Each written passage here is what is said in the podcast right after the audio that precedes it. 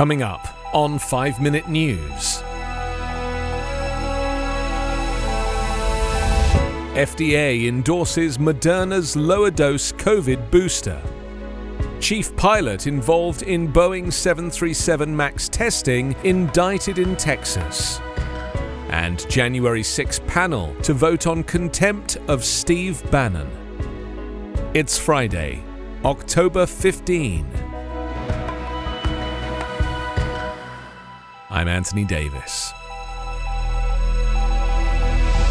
US health advisors said on Thursday that some Americans who received Moderna's COVID 19 vaccine at least six months ago should get a half dose booster to rev up protection against the coronavirus. The panel of outside advisors to the Food and Drug Administration voted unanimously to recommend a booster shot for seniors as well as younger adults with other health problems, jobs, or living situations that put them at increased risk from COVID 19. The recommendation is non binding, but it's a key step toward expanding the US booster campaign to millions more Americans. Many people who got their initial Pfizer shots at least six months ago are already getting a booster after the FDA authorized their use last month, and those are the same high risk groups that FDA's advisors said should get a Moderna booster. But there's no evidence that it's time to open booster doses of either the Moderna or Pfizer vaccine to everybody, the panel stressed, despite initial Biden administration plans to eventually do that. The coronavirus still is mostly a threat to unvaccinated people, while the vaccinated have strong protection against severe illness or death from COVID 19.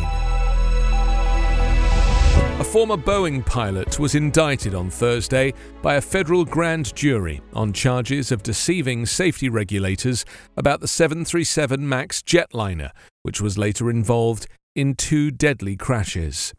The indictment charges Mark A. Forkner with giving the Federal Aviation Administration false and incomplete information about an automated flight control system that played a role in the crashes, which killed 346 people. Prosecutors said that because of Forkner's alleged deception, the system was not mentioned in pilot manuals or training materials. 49 year old Forkner was charged with two counts of fraud involving aircraft parts in interstate commerce and four counts of wire fraud. Federal prosecutors said he's expected to make his first appearance in court on Friday in Fort Worth, Texas. If convicted on all counts, he could face a sentence of up to 100 years in prison. The indictment charges that he hid information about a flight control system that activated erroneously and pushed down the noses of the Boeing 737 MAX jets that crashed in 2018 in Indonesia and 2019 in Ethiopia.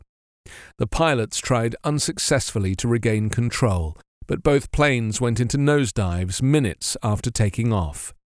Prosecutors suggested that Forkner downplayed the power of the system to avoid a requirement that pilots undergo extensive and expensive retraining, which would increase training costs for airlines. Congressional investigators suggested additional training would have added a million dollars to the price of each plane. A congressional committee investigating the January 6 Capitol insurrection moved aggressively against close Donald Trump advisor Steve Bannon on Thursday, swiftly scheduling a vote to recommend criminal contempt charges against the former White House aide after he defied a subpoena. The chairman of the special committee, Representative Bennie Thompson, said the panel will vote on Tuesday to recommend charges against Bannon an advisor to Donald Trump for years, who was in touch with the president ahead of the most serious assault on Congress in two centuries, and even appeared to have knowledge of it 24 hours earlier on a podcast. The Select Committee will not tolerate defiance of our subpoenas, Thompson said in a statement. Bannon, he said, is hiding behind the former president's insufficient, blanket, and vague statements regarding privileges he has purported to invoke. We reject his position entirely. If approved by the Democratic Majority Committee, the recommendation of criminal charges would go to the full House.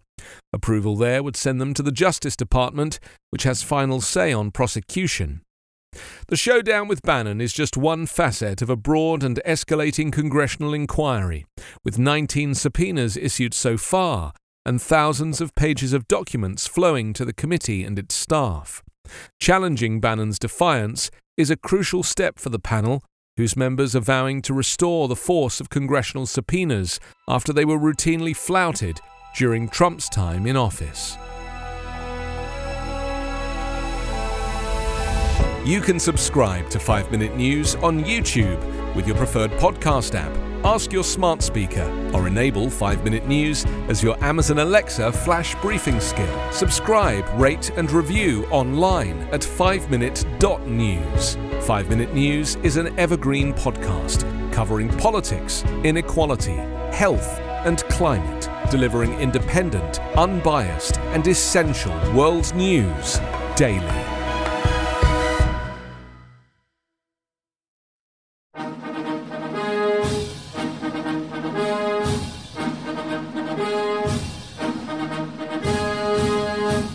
We often hear about the individuals who took the oath of office to become the chief executive. But what about the other people who play a role in each administration, or the events that may not be as well known, but that contribute to the reshaping of the office of the American presidency?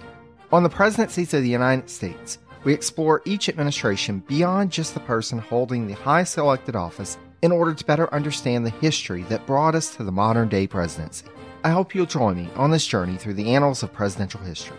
Presidencies can be found anywhere fine podcasts can be found and is a proud member of the Evergreen Podcast Network.